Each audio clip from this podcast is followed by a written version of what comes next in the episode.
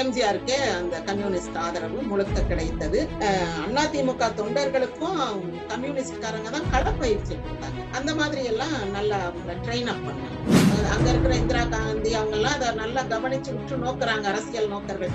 என்னது எம்ஜிஆருக்கு இவங்க இவ்வளவு சப்போர்ட் பண்றாங்க இவ்வளவு வரவேற்பு கொடுக்குறாங்க இதெல்லாம் பாக்குறாங்க. அப்புறம் இந்த இந்த பேச்சுவார்த்தை எல்லாம் நடந்துகிட்டு இருக்கு. எலெக்ஷன் வருது யாரை நிறுத்துறது எப்படி எப்படி கூட்டணி சேர்றது இந்த கூட்டணி கணக்குகள் எல்லாம் போயிட்டு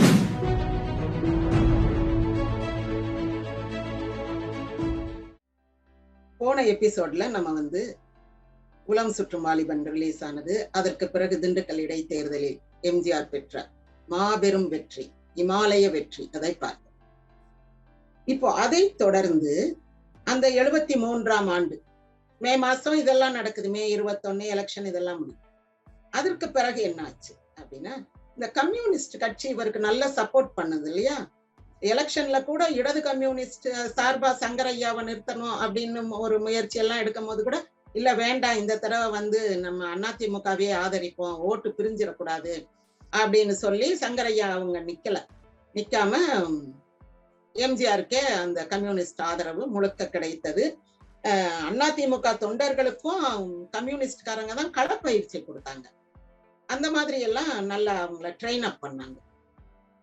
இப்போ என்ன ஆகுது அப்படின்னா ஜூலை மாசம் ஜூலை பன்னெண்டாம் தேதி எம்ஜிஆருக்கு வந்து ரஷ்யாவில இருந்து திரைப்பட விழாவில் கலந்துக்கிறதுக்கு ஒரு அழைப்பு வந்து அவர் கிளம்புறாரு. கம்யூனிஸ்ட்காரங்க தான் அந்த ரஷ்யாவில் அப்ப ரஷ்யாவில் கம்யூனிஸ்ட் ஆட்சி தானே நடந்தது. அப்போ வந்து அவங்க என்ன பண்றாங்க எம்ஜிஆர் வந்து ஒரு நடிகராக இருந்து ஒரு ஆக்டர் பாலிட்டிஷியனா வந்திருக்கிறது. எப்படி அப்படின்றத அந்த திரைப்பட விழாவில் அவர் வந்து தன்னுடைய அனுபவங்களை ஷேர் பண்ணணும் அப்படின்ட்டு இவர் அங்க போய் கலந்துக்கிறதுக்கு ஏற்பாடு பண்றாங்க. அது வரைக்கும் இந்த சோகால்டு அறிவுஜீவிகள்னு சொல்லக்கூடிய கம்யூனிஸ்டுக்காரங்க தான் எம்ஜிஆருக்கு நேர ஆப்போசிட்டா இருந்தாங்க. ஆனாலும் அவர் வந்து தன்னளவுல கம்யூனிஸ்ட தோழர்களுக்கு நிறைய உதவிகள் செய்தார். வெளியே சொல்லக்கூடாது அப்படின்னு இப்பதான் சொல்றாங்க. ஒரு பேட்டியில ஒருத்தர் சொல்றாரு நான் தாம்பரத்துல வந்து ஜீவானந்தம் அவர் இருந்த வீடு ரொம்ப குடிச ரொம்ப ஒழுகிக்கிட்டு இருந்துச்சு மலையில. அதுக்கு பதிலா ஒரு நல்ல வீடு கழிப்பறை சுற்றுச்சுவர் மின்சார வசதியோடு கூடிய ஒரு வீடு கட்டி எம்ஜிஆர் கொடுத்தாரு. அதை நான் கொடுத்தேன்னு சொல்லாதீங்க அப்படின்னு சொல்லி வேற கொடுத்தாரு. நான் கொடுத்தேன்னு சொன்னா வாங்க மாட்டாரு. அதனால வந்து அப்படிலாம் சொல்ல வேண்டாம்னு சொல்லி கொடுத்தாரு அப்படின்னு அந்த மாதிரி அதுக்கு பிறகு ஜீவானந்தம் இறந்த பிறகு அவருக்கு சிலை வைக்கணும்னு சொல்லும் போது அந்த சிலைக்கு ஏதாவது கொடுங்க. அவங்களுக்கு இஷ்டம் இல்லாம தான் போறாங்க கம்யூனிஸ்ட்காரங்க அவர்கிட்ட போய் இனத்தை கேட்க ஆனா எல்லாரும் சொல்றாங்க சரி போவோம் அப்படின்ட்டு போறாங்க. ஆனா அவர் சிலைக்கான அந்த மீதி செலவை ஏற்றுக்கொண்டதோட அந்த பீடம் வைக்கிறதுக்கான செலவு என்ன பண்ணுவீங்க அப்படின்னு இவர் கேட்கிறார் ஃபர்ஸ்ட் அந்த ஸ்டாச்சுக்கு இப்ப கலெக்ட் பண்றீங்க. அப்புறம் கீழே பீடத்துக்கு என்ன பண்ணுவீங்க? அதையும் நானே தர்றேன் அப்படின்ட்டு ஐயாயிரம் ரூபாய் கொடுத்து அந்த சிலை வைப்புக்கு உதவுறேன். அவருக்கு வந்து காங்கிரஸ்காரங்க கம்யூனிஸ்ட்காரங்க திமுக காரங்க அப்படி பிரிவினை எல்லாம் கிடையாது. நல்லவங்க எங்க இருந்தாலும் அவர் வந்து அதை ஆதரிக்கிற ஒரு மனோபாவம் உடையவர். அந்த ஒரு ஒரு வெறுப்பு உணர்வோ அல்லது வந்து யார்கிட்டையுமே அவர் அந்த மாதிரி வந்து ஒரு வன்மம் சூழ்ச்சி தந்திரம் அதெல்லாம் இல்லை. கோபம் வந்தா அந்த நேரம் எதிர்க்கிறது அடிக்கிறது வைக்கிறது அதோட சரி. அதற்கு பிறகு வந்து அதை மனசுல வச்சுக்கிட்டு கருவிக்கிட்டே இருக்கிறதுவாங்கல்ல அந்த கேரக்டர் எம்ஜிஆர் கிடையாது. அப்போ இந்த கம்யூனிஸ்டுக்காரங்க இவருடைய நல்ல குணங்களை பார்த்து வியந்து போய் என்ன செய்யறாங்க நம்ம இந்த நேரம் இவரை சப்போர்ட் பண்ணணும். இல்லைன்னா வந்து நாடு கெட்டு குட்டிச்சவரா போயிடும் போயிரும். ஊழல் பெருகி போச்சு. இவரை சப்போர்ட் பண்ணாம நம்ம தனியா நின்று ஜெயிக்க முடியாது. காங்கிரஸும் ஒண்ணும் பெரிய காங்கிரஸ் வந்து ஓரளவுக்கு பலத்தோட இருக்கு. இங்க ஸ்தாபன காங்கிரஸ் காங்கிரஸ் ரெண்டா உடஞ்சிருச்சு. இந்திரா காங்கிரஸ். இந்த திண்டுக்கல் எலெக்ஷன்லயே ரெண்டும் தனித்தனியா தானே நின்னது? இப்படி இருக்கிறனால நம்ம வந்து இவரை சப்போர்ட் பண்ணணும்ட்டு இவருடைய குணத்துக்கு தான். இந்த கல்யாண சுந்தரம் வலது கம்யூனிஸ்ட் தலைவர் வந்து இவருடைய குணத்தை பார்த்து அப்படியே மெச்சி போய் தான் சப்போர்ட் பண்றாரு. அந்த தனி மனித ஒரு அன்பு பாசம்ன்றதுதான் முதல் காரியம். அப்படி இருக்கும்போது ரஷ்யாவில் இருந்து அழைப்பு வருது. ஜூலை பனிரெண்டு எம்ஜிஆர் இங்க சென்னையில இருந்து டெல்லி போறாரு. லதா கூட போறாங்க அப்ப. சினிமா நடிகை லதா. அங்க போகும்போது அங்க வந்து இவருக்கு ஒரு பெரிய வரவேற்பு கொடுக்குறாங்க கம்யூனிஸ்ட் ஆபீஸ்ல. ஏன்னா பொதுவா வந்து கம்யூனிஸ்ட் தலைவர்களுக்கு மட்டும்தான் கம்யூனிஸ்ட் ஆபீஸ்ல வரவேற்பு கொடுப்பாங்க. ஆனா இவருக்கு வந்து அவ்வளோ பெரிய வரவேற்பு கொடுக்குறாங்க. முதல் முறையாக ஒரு கம்யூனிஸ்ட் அல்லாத ஒரு தலைவருக்கு முதல் முறையா அப்படி ஒரு வரவேற்பு அப்போ அதெல்லாம் பார்க்கும்போது கொஞ்சம் வியப்பா தான் இருக்கு. இந்தி அங்க- இருக்கிற இந்திரா காந்தி அவங்க எல்லாம் அதை நல்லா கவனிச்சு விட்டு நோக்குறாங்க அரசியல் நோக்கர்கள். என்னது எம்ஜிஆருக்கு இவங்க இவ்வளவு சப்போர்ட் பண்றாங்க இவ்வளவு வரவேற்பு கொடுக்குறாங்க இதெல்லாம் பாக்குறாங்க அங்க ரெண்டு நாள் தங்கிட்டு ஜூலை பதினஞ்சாம் தேதி அவர் ரஷ்யா கிளம்பி போறாரு. அங்க வந்து அந்த பட விழால கலந்துக்கிறாரு. அதுக்கு பிறகு பிரான்ஸ் சுவிட்சர்லாந்து ஏதோ நாடுகளுக்கெல்லாம் போயிட்டு வர்றாங்க. அப்போ லதா வீட்டில் நான் தங்கி இருக்கும் போது லதா அந்த சம்பவங்கள்லாம் ரொம்ப இன்ட்ரெஸ்டிங்கா சொல்லுவாங்க. அவர் வந்து ரத்தத்தின் ரத்தமேன்றது. இவங்க தான் டிரான்ஸ்லேட்டர் அங்கெல்லாம் வந்து எம்ஜிஆர் தமிழ்ல பேசும்போது லதா வந்து அவங்க கான்வென்ட் ஸ்டூடெண்ட்ல அவங்க வந்து அதை இங்கிலீஷ்ல டிரான்ஸ்லேட் பண்ணுவாங்க. அப்ப வந்து ரத்தத்தின் ரத்தமான என் உடன்பிறப்புகளே அப்படின்னு சொன்ன உடனே இவங்க வந்து மை டியர் பிரதர்ஸ் அப்படின்னாங்க நான் சொன்ன மாதிரி சொல்லு அப்படின்னாராம். அப்புறம் அவங்க அப்படி யோசித்து பார்த்துட்டு மை பிளட் ரிலேட்டட் பிரதர்ஸ் அப்படின்னு சொன்னாங்களாம். சரி ஏதோ ஒரு அளவுக்கு ஒரு 50% பர்சன்ட் கிட்ட நெருங்கிருச்சு அப்படின்ட்டு அந்த மாதிரி அவர் வந்து இவங்கள்ட்ட வந்து இதுதான் பேசணும் இப்படி இப்படி பேசணும் அப்படின்லாம் சொல்லி கூட்டு போய் அந்த போட்டோஸ் எல்லாம் கூட பார்க்கலாம். அங்க அவங்க பேட்டி கொடுத்தது அந்த ரேடியோல டிவில எல்லாம் அவங்க பேட்டி கொடுத்த போட்டோஸ் அப்ப லதா கூட இருப்பாங்க எம்ஜிஆர் இருப்பாங்க அந்த இருப்பாரு அந்த போட்டோஸ் எல்லாம் கூட வெளிவந்து பார்க்கலாம். அதுக்கு பிறகு சுவிட்சர்லாந்துல அந்த பனிமலையில நடக்கும்போது லதாவுக்கு வந்து நடக்க முடியல. ஏன்னா அவங்க வந்து அதுக்குண்டான ஷூஸ் அந்த பனி அஹ், அதுக்குண்டான உபகரணங்களோட ஆயத்தத்தோட போகல. அப்போ என்ன செய்யறது? ஒரு பலகை எடுத்து போட்டு கொஞ்சம் தூரம் பலகைய போட்டு போட்டு அதுல கால் வச்சு வச்சு நடந்து வர்றாங்க. ஒரு குழுவா தானே போயிருக்காங்க. கொஞ்சம் ஹெல்ப் பண்றாங்க லதா. அப்புறம் கொஞ்சம் தூரம் அதுக்குள்ள நடக்க முடியல. கால் ரொம்ப பனிமலையில புதையுதுன்னும் போது அப்புறம் அவர் கொஞ்சம் தூரம் தூக்கிட்டு போய் ஒரு இடத்துல இறக்கி விட்டு பார்த்துக்கோ அப்படின்ட்டு அப்புறம் திரும்ப கீழே கொண்டு வந்து விட்டுட்டு அவர் மட்டும் மேல போய் நிறைய இடங்கள் பார்த்துட்டு வந்திருக்காரு. அப்ப முடியாத பொண்ணு சின்ன பொண்ணுன்றது. ஏன்னா அடிமை பெண் ஷூட்டிங்க்கு போகும்போதும் இப்படித்தான் ஜெயலலிதாவால அந்த மணல்ல பாலைவன மணல்ல கால் புதையும்ல அப்ப புதைந்து நடக்க முடியலன்னும் போது எம்ஜிஆர் தூக்கிட்டு போய் அந்த ஷூட்டிங் ஸ்பாட்ல இறக்கி விட்டுருக்காரு. இது அவர் பெண்கள்ன்றதுக்காக மட்டும் இல்லை யாரா இருந்தாலும் அவர் செய்வார். ஏன்னா ஒரு தடவை நாகிரெட்டியார் வந்து ஒரு கூட்டத்துல ஒரு எங்க வீட்டு பிள்ளை. விழா முடிஞ்சு வரும்போது மாட்டிக்கிறாரு. பார்த்தா கார் கார் கிட்ட போய் எம்ஜிஆர் கதவை திறக்க போகும்போது பாக்குறாரு. நாகிரெட்டியார் உள்ள கூட்டத்துக்குள்ள இருக்கிறாரு தயாரிப்பாளர். சரின்னு எம்ஜிஆர் தான் விலகுனா விலகிடுவாங்கல்ல கூட்டம். விலகி வந்து அப்படியே நாகிரெட்டியாரை தூக்கி தோல்ல வச்சு கொண்டு போய் அவர் கார்ல இறக்கி விட்டார். இன்னொரு சம்பவத்துல என் எஸ் கிருஷ்ணன் அந்த மாதிரி தோல்ல வச்சு கூட்டு போய் இறக்கி விடுவார். அதனால யாரா இருந்தாலுமே அவர் உதவக்கூடியவர் தான் லதாவையும் ஜெயலலிதாவையும் மட்டும்தான் தூக்கிட்டு போனாருன்னு கிடையாது. இந்த மாதிரி எல்லாம் அவங்க அந்த சுற்றுப்பயணம் முடித்து நிறைய பேரை பார்த்து சந்தித்து பேசிட்டு வர்றாங்க. வந்த பிறகுதான் எம்ஜிஆர் வந்து அந்த அண்ணாயிசம் அப்படின்ற கொள்கையை வந்து உங்க கட்சிக்கு என்ன கொள்கை? அப்படின்னு கேட்கும்போது ஆமா கொள்கைன்னு ஒண்ணு வேணுமோ? அப்படின்ட்டு அப்புறம் வந்து அண்ணாயிசம் அண்ணாயிசம்னா என்ன அப்படின்னா ஜாதி மத பேதமற்ற சமதர்ம சமுதாயம். இதுதான். அப்ப மனிதனை வந்து மனிதன மனிதன் சக மனிதனை நேசிக்கக்கூடிய எல்லாருக்கும் எல்லாம் கிடைக்கக்கூடிய ஒரு சமுதாயத்தை உருவாக்குவது. அது அண்ணாவின் வழியில் ஒண்ணு. இன்னொரு பாயிண்ட் எம்ஜிஆர் என்ன சொன்னாருன்னா அண்ணா இப்ப இருந்திருந்தா எப்படி அவர் ஆட்சி நடத்துவாரோ அது போலவே ஆட்சி நடத்த வேண்டும் என்பது என்னுடைய அவா என்னுடைய நோக்கம் குறிக்கோள். அதற்கான ப இதுதான் இந்த அண்ணாய் சம அப்படின்னு சொல்லி அதுக்கு நிறைய சேர் எல்லாம் அப்புறம் ஆரம்பிச்சாங்க அண்ணாய் சம்பந்தம் இப்படி இவங்க கட்சி ஒரு பக்கம் வளர்ந்துகிட்டு வரும்போது அபார வளர்ச்சி. அப்படி வளர்ந்து கொண்டு வரும்போது திமுகவினருடைய தொல்லை மிக அதிகமாக இருக்கு. என்ன பண்றாங்க இந்த களத்துல இருக்கக்கூடிய ரசிகர்கள் ஏழை ரசிகர்கள் இருப்பாங்கல்ல ஏழையோ பணக்காரனோ பணக்காரனையும் அவங்க போட்டு தள்ளினாங்க ஏழையையும் அடிச்சு கொண்டாங்க அவங்களெல்லாம் போய் ரொம்ப துன்புறுத்துறது. அவங்களுடைய அன்றாட பணிகளுக்கு போக விடாம வைக்க விடாம அவங்கள போய் அடிக்கிறது உதைக்கிறது. ஆனா இந்த ஜனங்களும் வந்து எம்ஜிஆர் மேல கொண்டிருந்த அபார நம்பிக்கையினாலையும் அன்பினாலையும் இவங்க அப்படி வெறி கொண்டு எழுவாங்க. வீறு கொண்டு எழுதல்ன்றோம்ல அந்த மாதிரி. அதாவது இவங்க அடிக்கிறாங்களே நம்ம வந்து வெளியே போக வேண்டாம் நம்ம இந்த கட்சி இந்த இதெல்லாம் வேண்டாம் நம்ம வாட்டுக்கு இருப்போம்னு இருக்க மாட்டாங்க. அதுக்கு ஒரு காரணம் வீட்டுல இருக்கக்கூடிய பெண்கள் கொடுக்கிற ஊக்கம் வேற.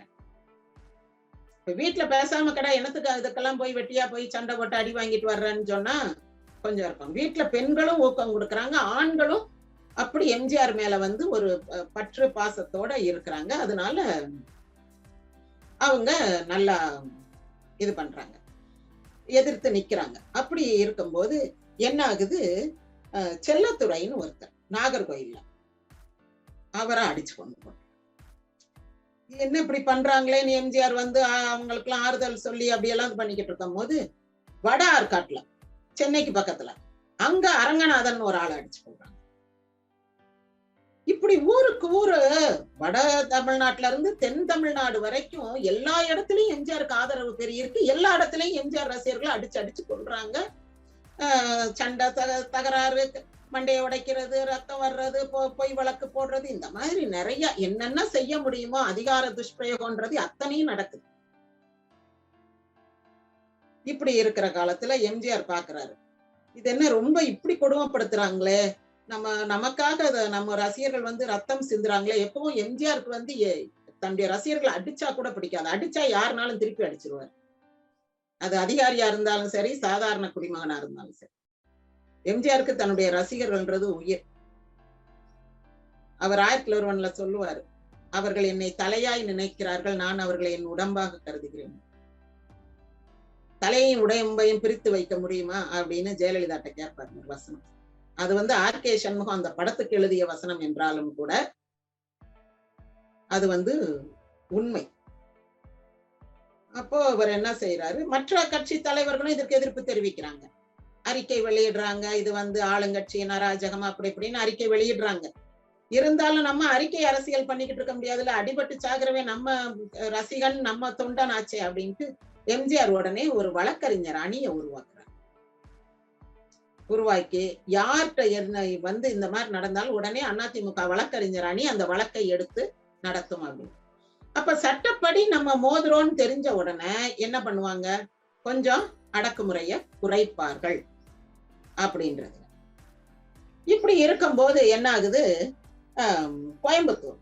கோயம்புத்தூர்ல ஒரு எம்பி எலெக்ஷன் கோவை மேற்கு தொகுதியில ஒரு எம்எல்ஏ எலெக்ஷன் ரெண்டும் வருது. இப்போ காங்கிரஸ்காரங்க கூடி பேசுறாங்க. நம்ம திண்டுக்கல்ல கோட்டை விட்ட மாதிரி விட்டுறக்கூடாது. நம்ம ரெண்டு பேருமா சேர்ந்து ஒரே ஒரு கேண்டிடேட்டை நிறுத்தி ரெண்டு பேரும் இணைந்து செயல்படுவோம்னு மரகதம் சந்திரசேகர் வந்து அவங்க இந்திரா காந்தியினுடைய ரெப்ரசன்டேட்டிவா காமராஜர்கிட்டே போய் பேசுறாங்க பேசணும்னு அவரும் சரின்னு சொல்லிட்டு ஒரு ஆளை நியமிக்கிறாங்க நிறுத்துறாங்க. திமுக வழக்கம் போல செயல்படுறாங்க. அப்புறம் இப்படி கம்யூனிஸ்ட்ல வந்து தடவை வந்து இடது கம்யூனிஸ்ட் ஆளை நிறுத்துது இப்படியே ஒவ்வொருத்தரையும் அவங்களுக்கே வெற்றியை கொடுத்துக்கிட்டு இருந்தா அப்புறம் நம்ம எதுக்கு கட்சி நடத்தணும் அப்படின்னு. ஆனா எம்ஜிஆர் என்ன பண்றாரு? அந்த எம்பி எலெக்ஷன் அந்த இதை வந்து வலது கம்யூனிஸ்டுக்கு கொடுத்துறாரு நீங்களே நில்லுங்க. இப்ப கூட்டணி அவங்க. நில்லுங்கன்னு பார்வதி கிருஷ்ணன் ஒரு அம்மாவை நிறுத்துறாங்க. இந்த மேற்கு தொகுதிக்கு இவர் அரங்கநாயகத்தை நிறுத்துறாரு. அரங்கநாயகம் அவர் ஒரு வாத்தியார் இல்லையா? அவரை நிறுத்துறாரு. இப்படி இவங்க ரெண்டு பேரையும் நிறுத்தி இருக்கும்போது இப்படி இந்த இந்த பேச்சுவார்த்தையெல்லாம் நடந்துகிட்டு இருக்கு. எலெக்ஷன் வருது யாரை நிறுத்துறது எப்படி எப்படி கூட்டணி சேர்றது இந்த கூட்டணி கணக்குகள்லாம் போய்கிட்டு இருக்கு. மீன் டைம் பாண்டிச்சேரியிலையும் திமுகவும் இந்திரா காந்தி இந்திரா காங்கிரஸும் ஒரு கூட்டணி ச- மந்திரி சபையை அமைச்சிருந்தது. அது புட்டுடுச்சு. அதுல வந்து அவங்களுக்குள்ள ஒரு ஒற்றுமை இல்லாத காரணத்தினால அந்த மந்திரி சபை போயிடுச்சு இப்ப அங்கேயும் எலெக்ஷன் வருது. இப்ப அந்த சட்டமன்ற தேர்தல் அங்க வந்து ஒரு முப்பது தொகுதி. அங்கேயும் ஆட்களை நிறுத்தணும். அப்போ இவங்க என்ன பண்றது அப்படின்னு யோசித்து உடனே காங்கிரஸ்காரங்க என்ன பண்றாங்க? பதினாறு பதினாலுன்னு நம்ம பிரிச்சுக்கிருவோம். ஸ்தாபன காங்கிரஸும் இந்திரா காங்கிரஸும் பிரிச்சு நிறுத்துவோம்னு முடிவு பண்ணிட்டாங்க. திமுக தன்னுடைய ஆட்களை நிறுத்துது எம்ஜிஆர் அண்ணா திமுக அவங்க வந்து ஆட்களை நிறுத்துறாங்க. இருபது பத்துன்னு அவங்க முடிவு பண்ணிக்கிட்டு அவங்க நிறுத்துறாங்க. கம்யூனிஸ்டுக்கு பத்து தனக்கு இருபது அப்படின்லாம் நிறுத்துறாங்க. நிறுத்தி கம்யூனிஸ்டுக்கு ஏழு இவங்களுக்கு இருபத்தி ரெண்டு அந் முடிச்சுட்டு முடிச்சிட்டு எம்ஜிஆர் எலெக்ஷன் கேம்பெயின் செல்லு செல்லு செல்லு செல்லுன்னு ஒரு ஒரு ஆண்டுன்னு கோயம்புத்தூர்ல பேசுறாரு. பாண்டிச்சேரியில போய் பேசுறாரு அப்படி மின்னல் வேகத்துல செயல்படுறாரு.